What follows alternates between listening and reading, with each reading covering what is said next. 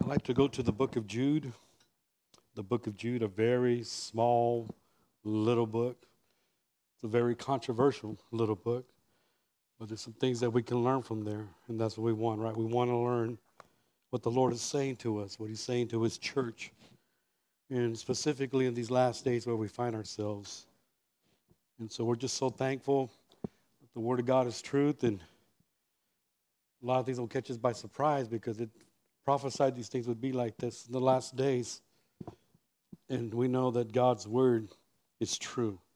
Heaven and earth shall pass away, but my words shall not pass away.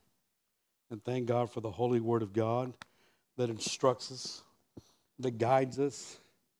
Sometimes even have to correct us. It strengthens us. It does a lot for us, for our own benefit. So praise God. Let's pray tonight.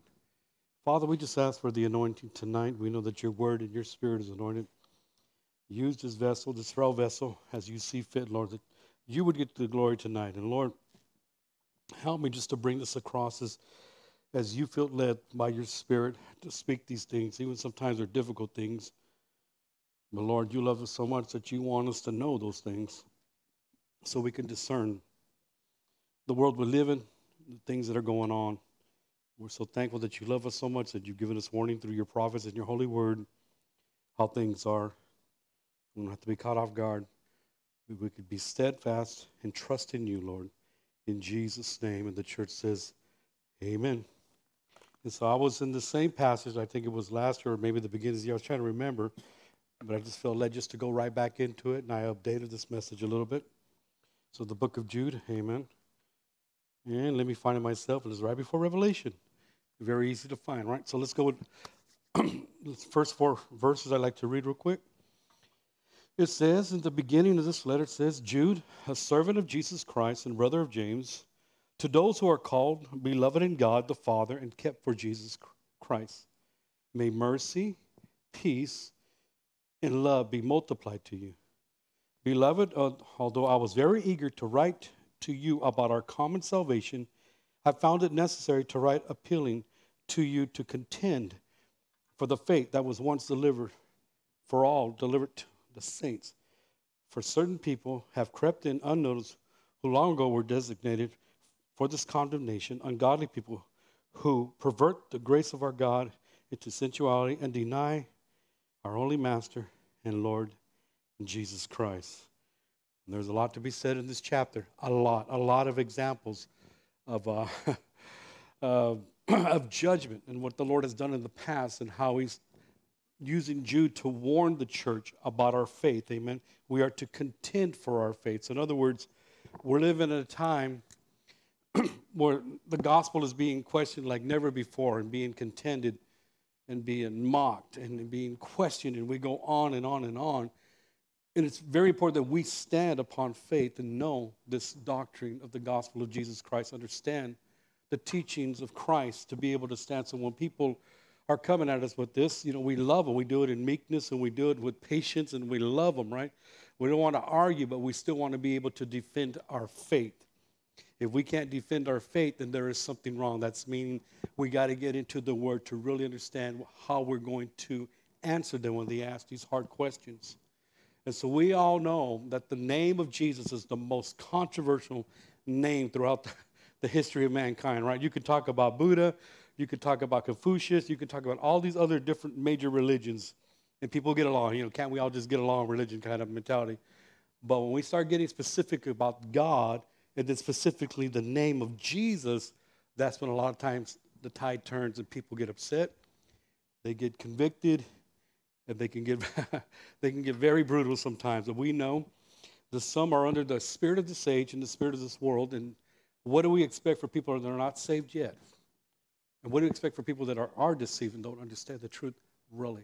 And so it's very important that we understand what we believe in. And so praise God with that.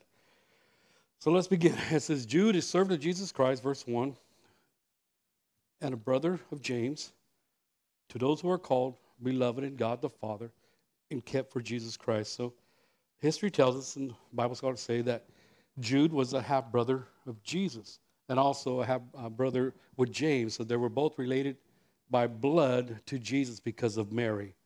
All right, so praise God for that. So he's just saying, look how humble he is. He says, Jude, a servant of Jesus Christ and brother of James. He had a right to say, hey, I'm related to Jesus, you know, and get this recognition. But he's so humble of what he's saying. He says, first and foremost, I'm servant, even though that's my, my brother, blood brother to a point on this earth. But he's my Savior. He's my Jesus. And so that's so humbling to see that. So we continue. So he says, to those who are called, and we know what called means. It's invited by God in the proclamation of the gospel to obtain eternal salvation in the kingdom through Christ, right? That's how we get into the kingdom of God, through, through Jesus and what he did at Calvary. And so verse two goes like this. May mercy, peace, and love be multiplied to you. And it's kind of, this, this letter's a little bit different than Paul's and Peter. Usually they would use the word grace, which is fine, right? The grace of God. But when you start really studying the word grace itself, it does have mercy in there, right? It does have love. And it demonstrates so many things in that in grace. So Jude just goes a little bit different. He says, may mercy, peace, and love be multiplied to you. And I like what he says there. He says it's multiplied to you. He's not just blessing. He said, may it be multiplied in your life. And we know all the blessings come through what Christ did at Calvary. Verse three goes like this. Beloved, although I was very eager to write to you about our common salvation, right? And I found it necessary to write appealing to you to contend for the faith that was once for all delivered to the saints. So, beloved, although I was very eager, right, to write to you about our common salvation, right? What's the common salvation? The gospel of Jesus Christ. We have a we're, we're, we have this common salvation that what Jesus did at Calvary. We have salvation. So it's not just for the rich, and it's not just for the poor. It's for everybody. Everybody has access to salvation. And that's why he calls it the common salvation. But he continues and says, to write appealing to you. And so we know that the word appeal means to exhort or to call near. He's appealing to them. He's, he's trying to get their attention about something. He was going to speak about this common salvation, but then something happens, and he's going to go ahead and change it. Appealing to you to contend for the faith that was once for all delivered to the saints. And so we know that the word contend means to struggle, earnestly to contend. It's just like a boxer or a wrestling match. There's a, you know, they're contending for something, and it's the same thing for us. The Bible says that we wrestle not with what? Flesh and blood. It's a spiritual warfare, and it's even like that when we're presenting the gospel and those that are coming against it. So we're contending for something. And so if we're contending for something, that means that we are defending it, right? We're de- defending the gospel, the gospel for Jesus' name's sake, right? That's the reason why he's writing this. And we're going to see why, why he's so concerned about this. So we continue.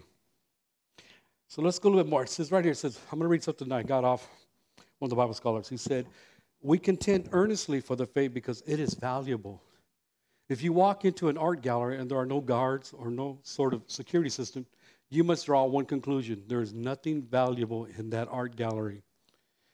Valuables are protected. Worthless things are not. Amen. Is the faith worth it? The faith in Jesus Christ, what we have in, is it worth it to defend? Oh, definitely. So we continue. So he uses the word faith. Contend for the faith. What do you mean by what faith? Which means really this faith right here is the matter of gospel faith. Historical doctrines and life-giving salvation. So this is what another Bible scholar has to say. He says, the faith doesn't mean our own personal belief or faith in the sense of our trust in God.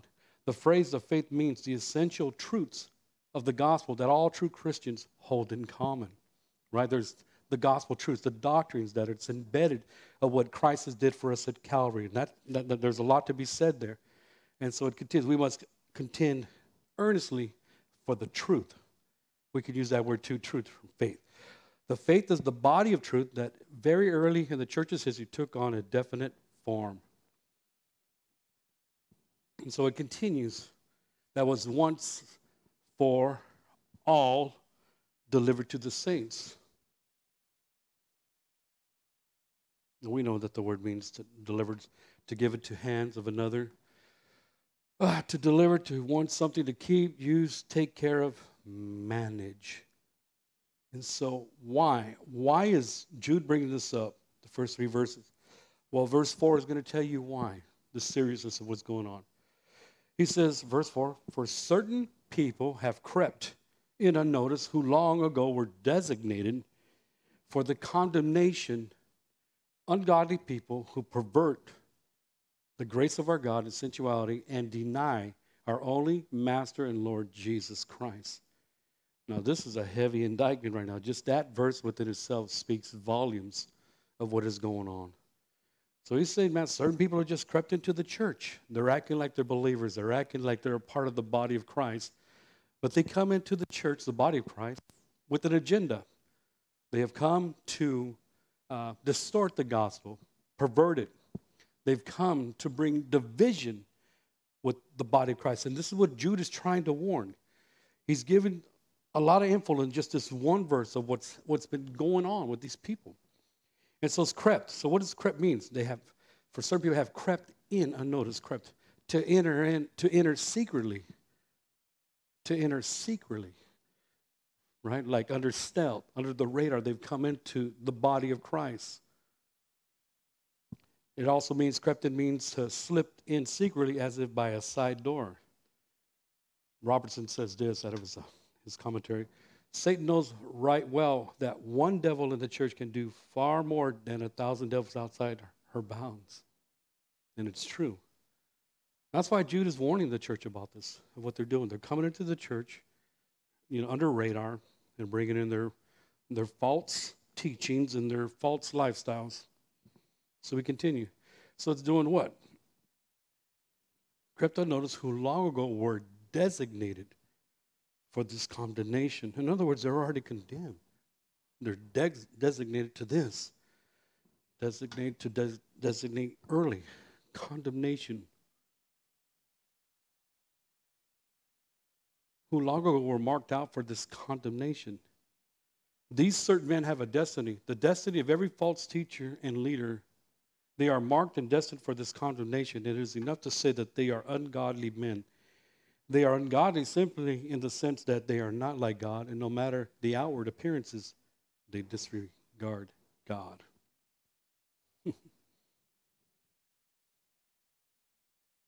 Ungodly people. Ungodly men. Destitute of reverential awe towards God, condemning God, impious. They have no fear of God, none whatsoever. And what is their agenda? This is what their agenda is. Who pervert the grace of our Lord, of the grace of our God into sensuality, who pervert the grace of our God. To pervert means to transfer to other purpose, to pervert. And sensuality means lasciviousness, wantonness, shamelessness. It just goes on and on. But I like the, another definition. Another Bible scholar was saying, he used the word lewdness. So it says, the idea behind the ancient word lewdness is sin that is practiced without shame, without any sense of conscience or decency. Usually the word is used in the sense of sensual sins, such as sexual immorality, but it can also be used in the sense of brazen anti-biblical teaching, when the truth is denied and lies are taught without shame. Jude probably had both ideas in mind here, because as the rest of the letter will develop, these certain men had both moral problems and doctrinal problems. That's a lot to say, huh? That's a lot. So what do we mean by that? That uh, pervert the grace of God into sensuality. Well, we can go to Romans chapter one. Romans chapter six, verse one says this. And this is what, what we talk about, preaching grace, but not preaching the balance of grace. So this is what Paul says in verse one. He said, what shall we say then? Are we to continue in sin that grace may abound? By no means. Verse two, how can we who died to sin still live in it? So this is saying we've been redeemed and all that, so we are not to continue into a sinful lifestyle. It doesn't mean that we're going to live it perfectly, but there will be a change. And these false prophets, no, they were the opposite of that. Always remember that when the gospel is compromised or perverted or it's twisted to man's own devices that they can gain out of it, not only is it going to be that, that it's corrupt but it's also going to be a perverted lifestyle in their own personal life. So every time there's corruption, usually their personal lifestyle is going to be very corrupted and very perverted. And that's what you see. And so Paul even warns about this, about perverting the grace of God. When he says in Galatians chapter one, verse seven and eight, he said, I am astonished that you are so quickly deserting him, Jesus, who called you, of God, who called you in the grace of Christ, and are turning to a different gospel. Not that there's no, there is another one, but there are some who trouble you and want to distort, or what I would say the word corrupt, the gospel of Christ. Verse eight, but even if we or an angel from heaven should preach to you a gospel contrary to the one we preach to you, let him be accursed. So we see a pattern here. They twisted the gospel. They're twisting the words. They're twisting the different doctrines of the gospel, truths, to their own perversion, to their own liking. The sad thing about it is we go and continue in the scripture. This is a heartbreaker. It says, and deny our only master and Lord Jesus Christ. They deny Jesus, who he is. They deny he's the Messiah. They deny he's the king. They deny that he's the Lord. They deny that he's Savior, just in their own lifestyles. They do not acknowledge who he is.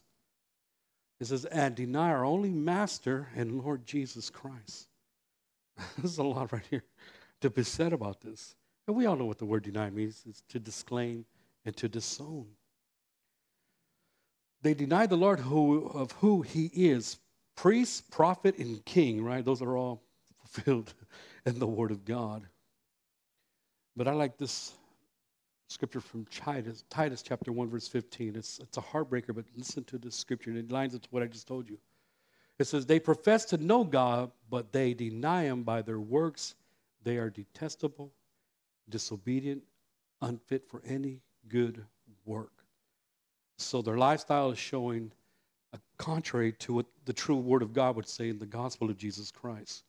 Remember, Jesus said, you would know, you shall know them by their fruit. Whether the fruit's going to be good or whether it's going to be bad, there's going to be fruit in every person's life. It's a heartbreaker. I, I, I say these things like, there's no joy in it. It just really is.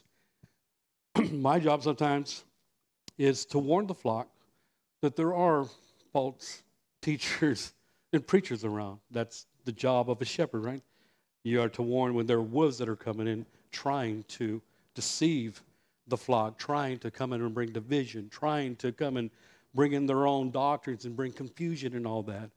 And it's up not only to the pastor, but the leadership, the elders, and those that are, even those in the congregation that are mature in Christ and understand the doctrines, to be able to watch that. We are to watch for one another. And this is why, because I want to give you what happens when false teachers start twisting the word of God. It can get so bad that, that it's, I mean, this one right here just shakes me. I don't know if you, any of you ever heard of the Jesus died spiritually doctrine. Has anyone ever heard of that teaching? I mean, this is as demonic as it gets. So they'll use this scripture here, and I'm going to show you an example. Second Corinthians chapter five, verse twenty-one. And, and this is a beautiful scripture, but it can be twisted if people don't study it. Look into the Greek. And this is what Paul says in it. It says, for our sake, God made him, Jesus, to be sin, who knew no sin, so that in him we might become the righteousness of God. Listen to that. For our sake, God, he, it says he, but I'm saying God made him, Jesus, to be sin. Now, when you listen to that, you're like, wow, it sounds like what it says, just at face value. But you have to understand what it's meaning. It's saying, for our sake, God made Jesus to be a sin offering. And that's, that's the game changer. There's a big difference between saying that about Jesus being a sin offering and then becoming literally sin. He did not become sin. There's no way. We are talking about the Son of God. Sin was imputed upon him on the cross. It was put upon him, right? He took our place. It says, who knew no sin, so that in him we might become the righteousness of God. And that's right, because he died what we deserved. He took his, our sin upon himself. And now in exchange, because of his sacrifice, and we repent and call upon his name, we get the righteousness of God in our life. And so they twisted it by saying that Jesus became literally sin, which is contrary to the word of God. If Jesus became sin, then he would have never took care of our sins on the cross, because it would not be considered to God, the Father's eyes, a perfect sacrifice. He had to be, uh, you know, a lamb without spot and sinless. And so if you continue in this Jesus died spiritually doctrine, they also speak about uh, he became sin. And they're teaching, they believe, because what Christ did at Calvary, since Christ became sin, that man has exchanged that, and now they become like little gods. And this is crazy, I'm telling you, like little little God. And so it just keeps going on and on. They've even said Jesus has had to become born again in hell when he was being tormented. They're, I mean, this, this is crazy. So I'm just showing you an example of what happens when we get one scripture and they twist it out of the context, and they just twist it for their own doing, and then you get this crazy doctrine that has nothing to do, to do to the, with the truth. And the scary thing about it, there's other things that they twist, but when we start playing around with the sacrifice of the Lamb of God, what he did at Calvary, that's a serious indictment. We do not want to play in any shape or form what Christ has did for us at Calvary. To the Father's eyes, that was a holy moment when his son died for our sins. And for someone to twist a word like that, I would, I would want to be around on it. Praise it, not, not the sacrifice. He gave his very best. We know the scripture, for God so loved the world, he gave his only begotten son. That blood is precious. But it just shows you what can happen when we're not paying attention, when people are preaching or teaching. We have to listen. So I'm just saying, please, as you're listening to those over the radio, cable, because I'm not here to put anyone down. Don't look, don't, you know, I'm, I'm no better than I. I'm just saying, just be careful of some of the things that you are hearing. I'm not calling out no names. I'm not saying, I'm just saying if you're if you're rooted and grounded in Christ, if you understand the simple doctrines of the gospel, you'll be able to d- detect some things, saying, well, I'm going to turn that off because they're going way out left field. That just doesn't sound right. And we're not being mean. We're not being cruel, but we have to be careful of who we're listening to and who we are following. Jude chapter one, verse seventeen through nineteen says this, but you must remember, beloved, the predictions of the apostles of our Lord Jesus Christ. Now, they were prophesying how things would be in the last days. They said to you, in the last time there will be scoffers following their own ungodly passions. It is these people who cause divisions, worldly people, devoid of the Spirit. And so they're acting like they're believers, but they're really not. They're the spirit of the world. It, it says right here, they're devoid of the Spirit. They're worldly.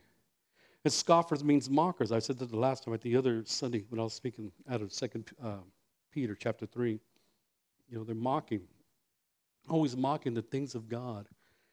Now, I'm going to say something, and you might say, okay, whatever, but, and I'm, I I don't like the word spill when it comes to the blood of Jesus, and I've heard it in songs. I'm, I'm just, this is just me. I'm not saying, uh, I just, well, I don't know. I just, you know, they'll say, I know I know that they don't mean anything by it, man. But when you use the word spill, it's like, you know, it's an accident. I spilled my milk. Or, I, I like to use the word, he shed his blood, not spill. So that's just me. That's just me. But I, I just, what? That's the first thing that comes to my mind. No, he didn't spill his blood. He shed it for our sins. Praise God. I just threw that in for free. That was for free. And so even Paul was giving warning. Remember I was talking about this Sunday morning uh, with the in the book of Revelation, the first cha- uh, the first church, the uh, church of Ephesus. And I'm going to repeat it again. What Paul warned the church in the book of Acts to the to the church in Ephesus, the Ephesian leadership. And he says in Acts chapter twenty, verse twenty-six through thirty-two, he says, therefore I testify to you this day that I am innocent of the blood of all. And why is that? Because look what he says in verse twenty-seven, for I did not shrink from declaring to you the whole counsel of God, right? He gave the word as much as he could to the people that were around him. That way, there wasn't going to be any blood upon him. He gave them the good, the bad, and the ugly. He preached grace in heaven, and he also talked about hell and, and judgment. So he, there was a balance here. So verse twenty-eight, then he warns them. He says, pay careful attention to yourself and to all the flock, right? This is about the flock now. So in which the Holy Spirit has made you overseers, to care for the church of God, which he obtained with his own blood. He says, verse twenty-nine, I know that after my departure, after he passed away, fierce wolves will come in among you, not sparing the flock. And from among your own selves will arise men speaking twisted things to draw away the disciples after them. So here we have a, one of the fruit where we can look at when we're listening to someone. Are they drawing people to themselves, or are they pointing people to Christ, right? That's what the preaching and teaching is supposed to be. We're always supposed to point them to Christ. Not about pastors, not about leaders. It's the message of pointing people to God himself through his son, Jesus Christ. That's the desire that we should have. So, and even in the next two verses in there, Acts chapter twenty, verse thirty-one, thirty-two, this is what he says. Therefore, be alert, remembering that for three years I did not cease night or day to admonish you, everyone with tears. And now I commend you to God and to the word of his grace, which is able to build you up and give you the inheritance among all those who are sanctified. So what is, what? how do we counteract something like that? Well, like I said before, everybody in this room, in the house of God, the Father's house, is responsible to get into the word for yourself. Sunday mornings, Wednesday nights is not enough. You have to get into the word for yourself and ask the Holy Spirit to teach you. And there's always something about when we get into the word and we start learning it, it gives us discernment. We're able to discern things around us. We're able to discern situations. We're able to discern doctrines, whether they are true or not. That's the main thing. Second Timothy chapter two, verse fifteen says, uh, do your best to present yourself to God as one approved, a worker who has no need to be ashamed, rightly handing, handling the word of truth. Verse fifteen, study to show thyself approved unto God, a workman that needed not to be ashamed, rightly dividing the word of truth. Sorry about that. That's the King James Version, same, same verse. And I like the King James how it says it. Study to show thyself approved unto God, a workman that needed not to be ashamed, rightly dividing the word of truth. Second Timothy chapter three, verse sixteen says this, all scripture is breathed out by God and profitable for what? For teaching, for reproof, correction, and for training in righteousness. There's the reproof and the correction. One of the best examples I see in the Bible, remember when Paul went to, uh, to the Bereans, in the book of Acts, seventeenth chapter, what did they do? Did they just look at Paul and say, okay, Paul, we believe what you had to say, and, you know, thank you for, no. Look what it says. Acts chapter seventeen, verse ten through twelve says this. Verse ten goes, the brothers immediately sent Paul and Silas away by night in Berea, and when they arrived, they went into the Jewish synagogue. Now these Jews were more noble than those in Thessalonica. They received the word with all eagerness, examining the scriptures daily to see if these things were so. It is up to us to see what we're being presented in the gospel. It's up to you to see what I'm preaching to you and not just take it for advantage that, hey, okay, you know, we know him. No. You must look at what I'm preaching and teaching and line it up with the word of God. Then it says in verse twelve of that same chapter, and then after that, many of them therefore believed. They heard the truth, and you have to understand where Paul was at. He was in his synagogue. They were under the law, and the Holy Spirit dealt with their heart mightily for them to receive the truth and believe. Second Timothy chapter four, verse one through four has another important scripture, and it speaks volumes. Paul is telling Timothy in verse one, he says, I charge you in the presence of God and of Christ Jesus, who is to judge the living and the dead, and by his appearing in his kingdom. Verse two, preach the word. Be ready in season, out of season, reprove, rebuke, exhort with complete patience and teaching. And why? Verse three, it speaks volume. For the time is coming when people will not endure sound, uh, sound teaching, but have itching ears, and they will accumulate for themselves teachers to suit their own passions, and will turn away from listening to the truth and wander off in myths. This is a heartbreaker. You know, I'm not against mega churches. There's some very good ones, but then there's others that the only reason they're growing is because of this. The ears are being, you know, having itching ears. The the pastor is preaching uh, a gospel of grace with no consequences, saying, you know, just all grace, all grace. Live how you want and just do what you want. And that's not it. There is a requirement after we get saved that God will show us. And it's not like he's just going to throw us out there and say, you're going to have to do it on your own. He's given his spirit to help us to live that way. We just got to work on that, practice that. And I say it again, none of us does it perfectly. But this is why it's very important to preach the word and to teach and to rebuke and reprove. It's very important. It's very important. So I'm just using different examples of what Jude is really speaking about, how we handle when we hear things and how we push back. We have to be in the word and to understand um, the deception that's going on. It, it's sad. It really is. It really is. Um, if the Lord's present, if his Holy Spirit is not in that church, it's just another social club, another gathering of people. And that's a sad thing. And we have to be careful. We have to be careful with that. We want the presence of the Lord. We want Christ being exalted in this local church. And that's our desire. And that's what we continue to do. That he's going to be lifted up. Not a man, not nobody else, but his name and what he's done for us. Praise God. It's a heartbreaker. I go through the YouTube videos and I see some of the things that's going on. And it breaks my heart. I'm not... You know, we're we're holier than thou art that, but it's just a heartbreaker. Some of the things I see, because people, I'm going to be honest with you, technology has made people uh, just to really receive the word um, convenience. You know, it's easy for me just to listen, not to, you know, check what they're preaching or teaching. It's right there, and we don't check what they're saying. And we got to be careful with that. I've heard some uh, people preaching. I'm like, man, they're, they're they're spot on. Then all of a sudden, it starts leading in a way where it's leading people in a way that we don't want to go. We definitely don't want to go that way. Hmm. Paul speaks to Titus very strongly in that letter, because Titus was another young pastor like Timothy, and there was a lot of things going on on that island. And back in that day, the churches were in small homes and all that.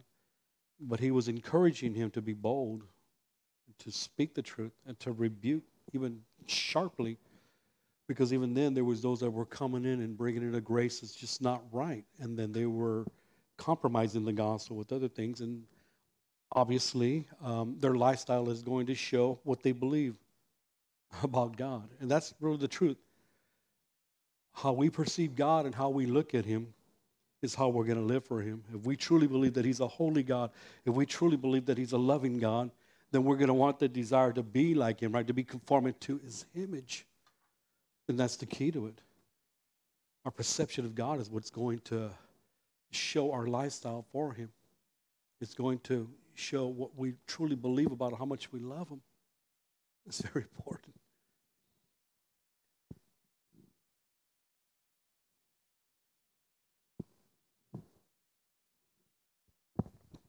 He gives a lot of examples. And just this one, I think it's what, twenty-five verses, if I'm right, this whole book right of Jude. He goes on to give off some more examples of what happened to the children of Israel in the desert, and they disobeyed the Lord, and then they, the majority just perished in the desert. He speaks a little bit also about um, the angels that disobeyed God, right? And then they were judged, and then they've been put under Uh, chains until that day of judgment. And so what, what Jude is telling the church then, he's showing the example that what's going on with these false prophets as they continue, that's that's going to be their fate if they continue what they're doing. In other words, he's warning, don't follow them. That's because where they're going is not a good place. Titus chapter two, verse eleven through fifteen says this: "For the grace of God has appeared, bringing salvation for all people, training us to renounce ungodliness and worldly passions and to live self-controlled, upright, and godly lives in the present age, waiting for the blessed hope, the appearing of the glory of our great God and Savior Jesus Christ." Why? Verse fourteen, "Who gave himself for us to redeem us from all lawlessness and to purify for himself a people for his own possession who are zealous for good works. Declare these things, exhort and rebuke with all authority. Let no one disregard you."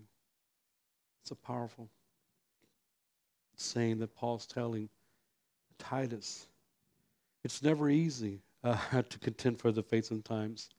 And like I say, we have to do it with the right heart. We got to do it when those come against that, when they want to mock, when they want to ridicule, when they want to with disbelieve, whatever, we still have to have a spirit of meekness to be able to talk to them, whether they receive it or not, but at least you stood your ground of what you believe. Because I will guarantee you, I know that everybody would raise their hand right now if I asked the question, has anyone asked you about your faith or contested of it or challenged you about it or about the personhood of Christ or God or what he did at Calvary or the resurrection? Yeah, there'll be times that people will ask and they want to hear, what's our answer? So what is our answer, right? Well, the answer is in the Word. We've got to make sure that we're well-versed and ready for that moment. First Peter chapter three, verse fifteen says this, but in your hearts honor Christ the Lord as holy, always being prepared to make a defense to anyone who asks you for a reason for the hope that is in you, yet do it with gentleness and respect. We must have an answer for them because they will come. They will ask. Have you ever dealt with anyone that came out that's involved in Islam or the religions, Jehovah's Witness, Mormons? And what's some of the questions they ask you? They're going to ask you some, some questions. You're going to have to have them answers. And why is that? Because the way they perceive Christ is different from what we believe. Islam believes that he's just one of the five major prophets. That's as far as they'll go with Jesus. He's a prophet. No, no more, no less. Mormonism and um, and um, Jehovah's Witness believe uh, Jehovah's Witness believe that Christ was uh, created by God, which is contrary to the Word of God. The Mormons believe that Christ is the brother of Lucifer, which is Satan. So we have all these different perceptions of what other religions believe who Christ is. And we have the truth. The Bible says he's the great I am. Remember? He said that to the Pharisees. He goes, before Abraham was, I am. He said, I am the bread of life. I am the resurrection. I am the light. I am the door. Jesus is expressing his deity, and that's the problem with the world. They don't have an issue with Jesus when you speak just his name and you say that he's a prophet, you say he's a good teacher, you even say he's a good miracle worker. But when we start saying that he's the Savior of the world, he's God, that's when the issues arise, because that's how this world system is. But we are still, it says what, with gentleness and respect, to be able to speak to these people about these things. And hopefully that the light will come on, the Holy Spirit would be able to pierce their heart to come to a saving knowledge of Jesus Christ. That's what this is about. It's always about Jesus. It's always about Jesus. That's the main thing of who he is and what he's done.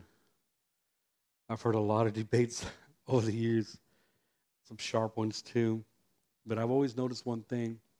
A person that just knows the simple doctrines of the gospel, just the simpleness, can still back it up and still hold their ground. And these men are great philosophers. They're, they know all their, their, uh, their, they know the different world-renowned religions and everything else, atheism. But when it comes to someone that understands the gospel, understands Jesus, the Bible, they're able to hold their own. It's just mind-boggling, right? Isn't that what the Lord said in the book of Corinthians? That he would confound the wise with the foolish things of the world. To the world, they look at us like we're foolish. How can you believe in a God that you didn't even see hung on that cross, and you're telling me three days later he was resurrected? You people are nuts. You're crazy. Yes, we know that the avenue is faith. It's faith. They just don't understand that yet. But I like what Jude says at the end of this letter. Jude chapter one, verse twenty-three, or, or the book of verse twenty-three. This is what he says. This is his heart. He's already gave the warnings about the false prophets. He's given warning about judgment of those that have rebelled against God. But this is his heart's desire. He says this, save others by snatching them out of the fire, and to others show mercy with fear, hating even the garment stained by the flesh. He says, contend for the faith, what he's saying. Those that don't know any better, that are underneath this false prophet, teach them the truth because you love them. You want to snatch them out of the fire. If they continue where they're going, we know ultimately what that is, and only God is a judge over all. None of us can judge anyone's heart, but there are consequences that continue. Then it says, to others show mercy with fear, he hating even the garment stained by the flesh. In other words, he's telling the church, reach out to those that don't understand, have a misconception who Christ is in salvation, contend for the faith, and tell them the truth. Because you are concerned about their soul, and you know the outcome if they don't get saved. There's going to be a judgment day. Praise God. These are the truths, that we will be challenged in our faith, we, we will be contested, we will be questioned, we will be mocked, ridiculed. But what are we to expect? We're still to love them. I remember when um, many people didn't know, got to witness to them. Maybe years later, they got saved, they came back, say, man, thanks for uh, sharing that truth with me. I was really blind, I didn't understand, but God used you to open my eyes, and the Holy Spirit got a hold of me, and I got saved. And that's rewarding, uh, to be able to take a stand. And it's not always easy. It's, we've been ridiculed.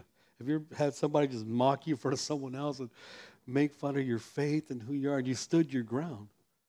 You're like, hey, yeah, that's what I am. I am a Christian. I do believe in Jesus Christ. I believe all that he's done for me. I am a believer. And then for them just for one day to come back and say, thank you for sharing the gospel with me. Why? Because the Bible says the God of this world has them blind with a veil from the gospel. But when we reach out and we stand in the faith by the anointing power of the Holy Spirit to proclaim the truth to them, there's always that chance for salvation. That's what this is about. Judas saying, watch out for the false prophet, but yet tell the people the truth about Jesus so they would be pulled from the fire, right? They would be shown mercy of not going in that direction on that final day. But then he also gives a phenomenal promise in verse twenty-four, which we all can receive. He says, now to him who is able to keep you, us, from stumbling and to present you blameless before the presence of his glory with great joy. So after warning and doing all that, Jude says, if we are in Christ, there's our security. Now to him who's able to keep you from stumbling and to present you blameless before the presence of his glory with great joy. I love the promises of God. When he said he has us in his hands. He has us in his hands. We're secured in him. But we still got to warn the people around us, right? We're, it's like we're in the boat, and there's all these people that are swimming and drowning around us. And we have the lifeboat, right? We have it, right? We could throw something to them, the gospel of Jesus Christ. Oh, hallelujah, to have a soul get saved. There's the old song, there's a new name written down in glory, right? And it's mine. Jesus spoke about the shepherd leaving the ninety-nine just to go after that one. You know, it's worth it all. One soul is worth it all. The rice and gravy event, right? Saturday, one soul was won from that. Think about that. It was worth it all. One soul for someone to enter into the kingdom of God. I would just say, just prepared. People are going to ask you questions. We're living in a very interesting time. People want some answers. They want some kind of security. They want to know that things are going to be all right. And the only way that's going to be is they have a relationship in Jesus Christ. That's where our confidence is. Because we know how this crazy world is sometimes. It fluctuates. But we have our blessed hope. We have hope in Christ that no matter what happens, we'll go with them if anything happens, but we are secured in him. And that's what people need to see around us in this world.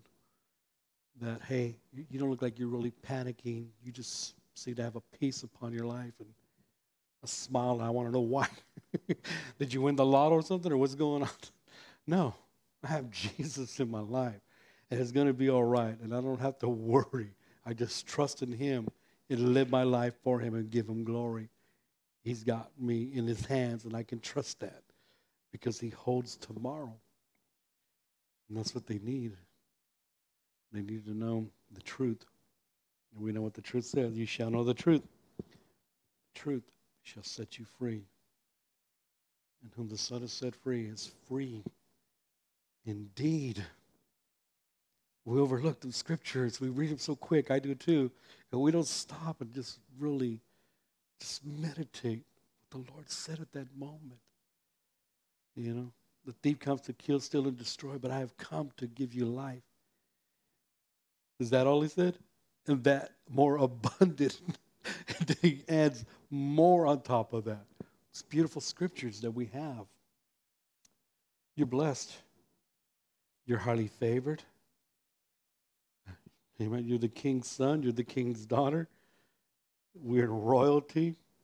We're in this new covenant. We have a final destination. And we are the family of God. And our desire is to contend and defend that faith, that others may enter into the kingdom. Amen. That's what this is about. Praise God.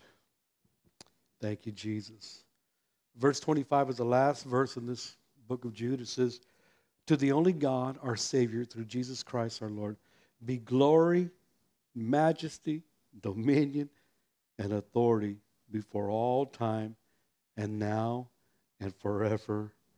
Amen. I like how he ends it. He gives all the glory to God through his Son, Jesus Christ. This is beautiful. Thank you, Jesus. Amen. The power is in the gospel. Our faith in Christ is what's going to help us to be able to witness to the people with our lives. Let your life speak volumes to those that are around you. And that's how we do it. We walk in Jesus, and we let that be displayed to the people that are around us. I've talked to many people, different belief systems, and I just enjoy just speaking to them about Jesus, just the simplicity that's found in Jesus Christ. The simple gospel, it's, but yet it's so powerful that they're like amazed with it. They're amazed with such a simple message, but that's how God orchestrated it, right? A five-year-old could understand salvation. And if their heart is ready and the Holy Spirit is doing salvation, that's how much God loves us. He made sure that the salvation message would be simple enough even for a child. Because anyways, we are to enter into the kingdom of God like a child, right? We have, we must become like one to enter into his kingdom. Praise God. Thank you, Jesus.